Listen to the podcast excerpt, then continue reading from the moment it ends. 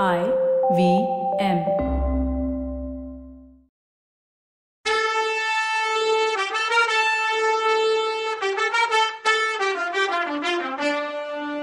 வணக்கங்க. நான் கவிதா பேசுறேன்.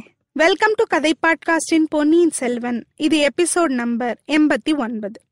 இளவரசர் மதுராந்தகரை தானே உங்க காளாமுக மகாசங்கத்துக்கு வருவார்னு எதிர்பார்த்தீங்கன்னு வல்லம கேட்டதும் நம்பி ஆச்சரியம் ஆயிட்டான் அது எப்படி உனக்கு தெரியும்னு கேட்டான். அதுக்கு பதில் சொல்லாம வல்லவன் மதுராந்தக தஞ்சை சிம்மாசனத்துல ஏறினா ஆட்சி ரொம்ப லட்சணமா தான் இருக்கும் போ அப்படின்னா. ஏன் அப்படி சொல்றேன்னு கேட்டான் நம்பி. ஒரு மொரட்டு குதிரையை கூட அவருக்கு அடக்க முடியல. பழுவேட்டரையர் மாதிரி சிற்றரசர்களையும் காளாமுக சைவர்களையும் சண்டைக்கார வீர வைஷ்ணவர்களையும் அவரால் எப்படி அடக்கி ஆள முடியும்? நம்பி அதுக்கு சிரிச்சுக்கிட்டே நீ வர்ற வழியில மதுராந்தகரை பாத்தியா? அவருக்கு என்ன ஆச்சுன்னு தெரியுமான்னு கேட்டான். வல்லவன் தான் மதுராந்தகரை ஃபாலோ பண்ணி வந்ததையும் தீப்பந்தத்தை பார்த்து குதிரை மிரண்டு ஓடினதையும் அதை பார்த்து அவரை தேடிக்கிட்டு போனதையும் கடைசியில களத்து மேட்டுல குதிரை மட்டும் நின்னதையும் சொன்னான். ஐயோ பாவம் குதிரை அவரை எங்க தள்ளி விட்டுச்சோ தெரியலையே உயிருக்கே ஆபத்து ஏதாவது வந்திருக்குமோ என்னவோ அதனாலதான் அவர் உங்க சங்கத்துக்கு வரல. நாம மறுபடியும் அவரை போய் தேடி பார்க்கலாமான்னு கேட்டான். உடனே நம்பி நல்லா இருக்கு. அதை பத்தி நமக்கு என்ன? நம்ம வேலையை பார்ப்போம் வா. கிளம்பு. பொழுது விடியறதுக்குள்ள கொள்ளிடக்கரையில இருக்கணும்னா. மதுராந்தகர் பாட்டுக்கு வாய்க்கால் வரப்புல செத்து கிடந்தான்னா என்ன பண்றது? அப்பயும் நமக்கு என்னதானா? அப்படின்னு கேட்டான் வல்லவன். அதெல்லாம் நடக்காது தம்பி. அதுக்கு தானே முதல் மந்திரி இருக்காரு. அவர் ஏதாவது பண்ணியிருப்பாருன்னா நம்பி. முதல் மந்திரியா? அவருக்கு இதை பத்தி என்ன தெரியும்னு வாய பொழந்தான் வல்லவன். ஆஹா என்ன இப்படி கேட்டுட்ட? அன்பில் அனிருத்தருக்கு தெரியாம இந்த நாட்டுல ஏதாவது நடக்குமா என்ன? அப்படின்னு கேட்டான் நம்பி. அப்போ கடம்பூர்ல நடந்த சதி கூட்டத்தை பத்தியும் தெரியுமான்னு கேட்டான் தம்பி ஒரு விஷயத்த மட்டும் ஞாபகம் வச்சுக்கோ. வீர நாராயணபுரத்து திருவிழாவில் பழுவூர் ராணியோட பல்லக்கு போனதை நாம் ரெண்டு பேரும் பார்த்தோமேன்னு அவன் சொல்லிட்டு இருக்கும்போது ஆமாமா நீ கூட பல்லக்கு தர விலகினதும் பரபரப்பாகி பழுவூர் ராணிக்கிட்ட ஒரு ஓலை கொடுக்க முடியுமான்னு கேட்டியே அப்படின்னா வல்லவன். ஆமா அதுக்கு கூட நீ சீச்சி இது என்ன வேலைன்னு. நான் ஏதோ காதல் விஷயமா ஓலை கொடுக்க போறேன்னு தானே நீ நினைச்சுக்கிட்ட. ஆனா ஆக்சுவலா அங்க நடந்தது என்ன தெரியுமா? சதி கூட்டத்தோட பேச்சை நம்பி மோசம் போக வேணான்னு மதுராந்தகருக்கு ஒரு அலர்ட் பண்ணத்தான் நான் கேட்டேன். அதுவும் முதல் மந்திரி கட்டளைப்படிதான் நான் கேட்டேன்னு நம்பி. அது சரி. பல்லக்குல மதுராந்தகர் தான் இருந்தாருன்னு உனக்கு தெரியுமான்னு கேட்டான். முதல்ல சந்தேகம்தான் இருந்துச்சு. கொஞ்சம் தர விலகின உடனே பார்த்து தெரிஞ்சுக்கிட்டேன். ஆனா நீ அடுத்த காரம்பா. நான் எவ்வளோ சொல்லியும் அதுல இருந்தது பழுவூர் ராணி இல்ல மதுராந்தகன்தான்னு சொல்லவே இல்லைன்னா. நீ மட்டும் என்னப்பா குறைஞ்சவனா? இன்னைக்கு சாயந்தரம் எங்க போறேன்னு கேட்டா சொல்லவே இல்லையேன்னு கேட்டான் வல்லவன். ஏன்பா சொன்னா நீ அதுலயும் தலையிடுவேன்னு ஒத்த கால நிப்ப. இப்பயே பாரு எவ்வளோ மாட்டிக்கிட்ட? இனிமையாவது அப்படின்னு அவன் சொல்லும்போது காளாமுகர் கூட்டத்தை பத்தியும் மதுராந்தகர் அங்க போறத பத்தியும் முதல் மந்திரிக்கு தெரியுமான்னு கேட்டான் வல்லவன். அவருக்கு தெரியாமையா என்ன அனுப்புனாரு? அதே நேரம் மதுராந்தகர் அங்க போய் சேராததுக்கும் ஏற்பாடு பண்ணியிருப்பாரு யாரோ தீப்பந்தத்தை தூக்கி பிடிச்சதால தான் அவர் குதிரை மிரண்டுச்சுன்னு சொன்னியே. அது கூட முதல் மந்திரி ஆளாதான் இருப்பான். வேணும்னே தான் குதிரையை தறிக்கெட்டு ஓட வச்சிருப்பான். கீழே விழுந்த இளவரசர் கூட அவங்களே காப்பாத்தி இருப்பாங்கன்னு சொன்னா நம்பி. இத்தனை நேரம் அநேகமா அவர் ரதத்திலேயோ பல்லக்கிலேயோ ஏறி தஞ்சாவூருக்கு போயிட்டு இருப்பாரு. நம்ம போலாம் வான்னா நம்பி. வைஷ்ணவரே நான் வர முடியாதுன்னு சொன்னா வல்லவன். இது என்ன பேசுற? நீ ஒத்துக்கிட்ட காரியம் என்னாச்சு? காஞ்சிபுரத்துலேருந்து இருந்து ஆதித்தக்கரி புறப்பட்டாருன்னு கேள்விப்பட்டேன். நாம மின்னல் வேகத்துல போனாதான் அங்க போக முடியும்னு சொன்னா நம்பி. ஆதித்த கரிகாலர்கிட்ட கொடுக்க வேண்டிய ஓலைய நீயே கொடுத்துடலாமே. அவரு மதுராந்தகர் மாதிரி பொண்ணு வேஷத்துல வரமாட்டாரு. ராத்திரியில ஒளிஞ்சும் மறைஞ்சும் வரவும் மாட்டாருன்னு சொன்னா வல்லவன். அப்போ நீ என்ன பண்ண போற? அப்படின்னு கேட்டா நம்பி. நான் சாயந்தரம் மதுராந்தகரை ஃபாலோ பண்ணிட்டு வரல. வேற ஒருத்தரை ஃபாலோ பண்ணி எதேச்சா அவரை பார்த்தேன்னா. நான் ஜோசியம் சொல்லட்டுமா? நீ ஃபாலோ பண்ண பார்த்தது ஒரு பொண்ணை. கரெக்டான்னு கேட்டா நம்பி.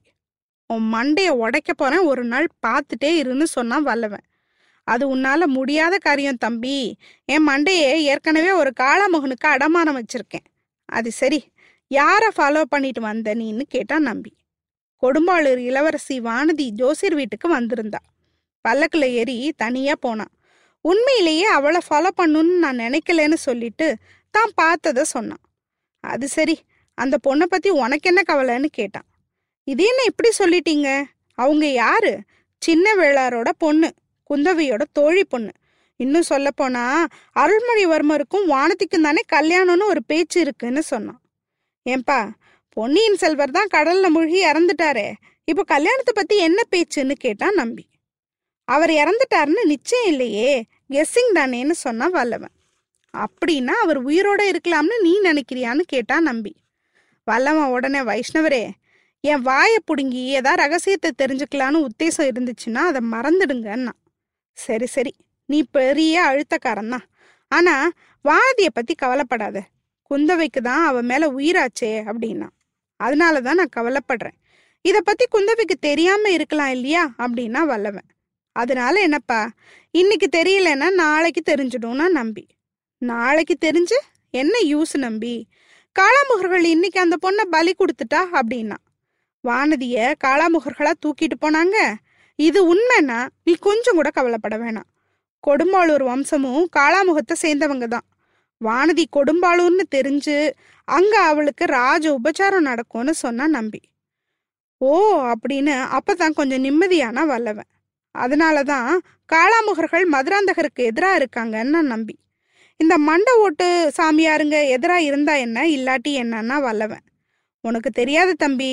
இந்த நாட்டில் பெரிய குடும்பங்கள் எல்லாம் காளாமுகத்தை சேர்ந்தவங்க. படையிலையும் நிறைய பேர் இருக்காங்க. அதனால தான் பழுவேட்டரையர் இந்த ஏற்பாடு பண்ணி மதுராந்தகருக்கு ஓட்டு வாங்க பார்க்குறாரு அது ஒரு குதிரையால் கெட்டு போச்சு பாரு. சரி நீ வரியா இல்லை நான் கிளம்பவான்னு கேட்டான் நம்பி. வல்லவன் அரை மனசோட எந்திரிச்சு போய் குதிரையும் கையில பிடிச்சுக்கிட்டு வழி கண்டுபிடிச்சு காட்டை விட்டு வெளியில வந்தாங்க.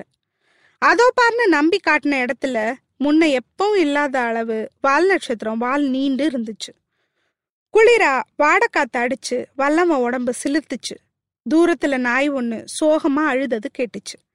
சரி இவங்க ஆதித்த கரிகாலரை போய் பார்க்கறதுக்குள்ள வானதிக்கு என்ன நடந்துச்சுன்னு பார்த்துடலாம் சூரியன் மறைஞ்சு கொஞ்சம் இருட்டான சாயந்தர நேரத்துல தான் வல்லவன் பார்க்கும்போது திருவாரூர் ரோட்ல போயிட்டு இருந்தா வானதி. அவ ரொம்ப குழப்பத்துல இருந்தா. அவ மனசு ஒன்னே ஒன்று தான் சொல்லுச்சு. நாகப்பட்டினம் சூடாமணி விஹாரத்துக்கு போகணும். அங்க காய்ச்சல்ல படுத்து கிடக்கிற இளவரசரை கவனிச்சுக்கணும். ஆனா அது எப்படி நடக்கும்? என்ன விஹாரத்துக்குள்ள விடுவாங்களா? அங்க இளவரசரை பார்க்க விடுவாங்களா? பார்த்தாலும் அவரை கவனிச்சுக்க அலோ பண்ணுவாங்களா? இதெல்லாம் தெரியல. தனியா வேற போறோமேன்னு கொஞ்சம் பயமா இருந்துச்சு. தில்லா இருடின்னு அவளே சொல்லிக்கிட்டா. பெரிய விஷயம் பண்ணுன்னா அவ்வளோ ஈஸியாக நடந்துடுமா என்ன? ஒரு ஒருத்தரும் ஒரு விஷயத்த சாதிக்கிறதுக்கு எவ்வளோ கஷ்டப்படுறாங்க? அந்த ஓடக்கார பொண்ணு பேர் என்ன? பூங்குழலி. படகு ஓட்டிட்டு தனியாக போனான்னு சொன்னாங்களே. அது சாதாரண விஷயமா என்ன? அதுக்கு எவ்வளோ தைரியம் வேணும்? புயல்லையும் மழையிலையும் படகு ஓட்டிட்டு போய் இளவரசரை காப்பாத்திருக்கா? எனக்கு இங்கேருந்து நாகப்பட்டினம் போறதுக்கு ஏன் இவ்வளோ பயம்? சூடாமணி விஹாரத்துக்கு உள்ளே போக முடியாட்டாலும் பரவாயில்ல. அக்கம் பக்கத்துல இருந்து இளவரசரை பத்தி செய்தி தெரிஞ்சுக்கிட்டா போதும். அவரை பார்க்கணும்னு கூட அவசியம் இல்லை.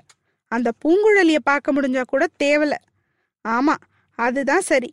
அவளை முதல்ல பார்த்து அவ மூலமா தான் இளவரசரை பார்க்கணும். அவர்கிட்ட எனக்குள்ள அன்பு எதிர்பார்ப்பு ஒண்ணு இல்லாததுங்கிறத அவருக்கு தெரியப்படுத்தணும். அதுக்கப்புறம் இந்த உயிரை ஊற்றலாம். இல்லைன்னா புத்த சங்கத்துல சேர்ந்து புத்த பிஷுனி ஆயிடலாம். இதெல்லாம் மனசுக்குள்ளே பேசி முடிவு பண்ணிக்கிட்டா.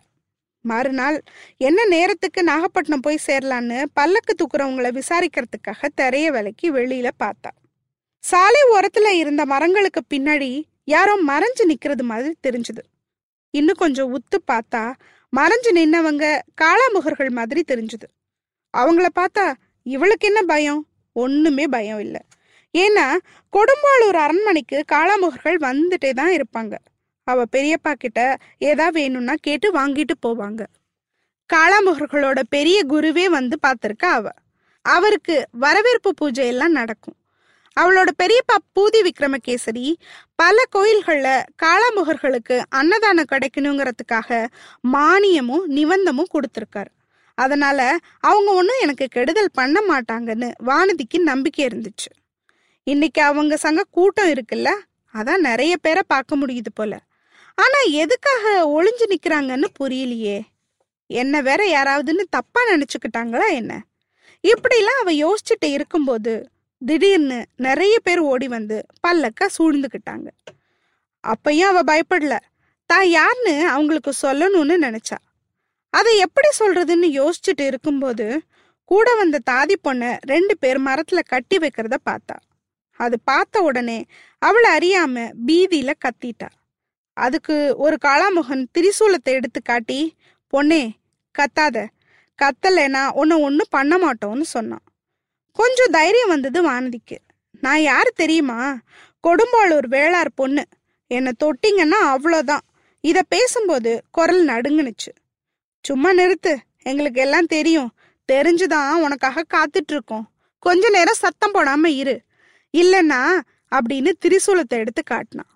அதே நேரத்துல சிவிகை அதான் பல்லக்கு தூக்குறவங்கள யாரோ சாட்டையால சுழி சுழின்னு அடிக்கிறத பார்த்தா.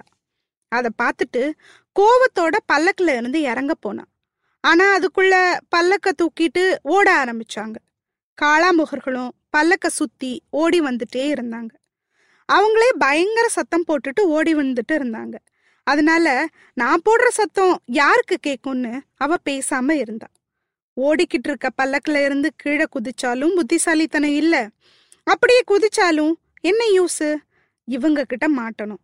சரி என்னை எங்கே தான் கொண்டு போகிறாங்கன்னு பார்க்கலான்னு பேசாமல் இருந்துட்டா. அரை நாழிகை ஓடினப்புறம் ஒரு பழைய துர்கை கோயில் வந்துச்சு. அதுக்குள்ள நல்லா இருட்டிடுச்சு. கோயிலுக்குள்ள ஒருத்தன் போய் அங்க எரிஞ்சிட்டு இருந்த தீபத்தை எடுத்துட்டு வந்தான். காளாம்புகர்களில் ஒருத்தன் வானதியை உத்து பார்த்து பொண்ணே நாங்க கேக்குற விவரத்தை சொன்னீன்னா உன்னை ஒன்றும் செய்யாம விட்டுடுறோம் இல்ல நாங்களே நீ போக நினைச்ச இடத்துக்கு கொண்டு போய் சேர்க்கிறோம்னா தைரியமா வானதி என்ன கேளுங்கன்னா. பொண்ணே நீ யாரோ ஒருத்தரை மீட் பண்ணதான் இப்படி தனியா டிராவல் பண்றல்ல? அவர் யார்? யாரை பார்க்க கிளம்பினன்னு கேட்டான். டேய் ரொம்ப பயமுறுத்தாதடா. அப்புறம் இந்த பொண்ணு மயக்கம் போட்டு விழுந்து ஒன்ன பயமுறுத்திடுவா. அவ்வளோதான் சொல்லிட்டேன். அடுத்த எபிசோட்ல பார்க்கலாம். அது வரைக்கும் நன்றி வணக்கம்.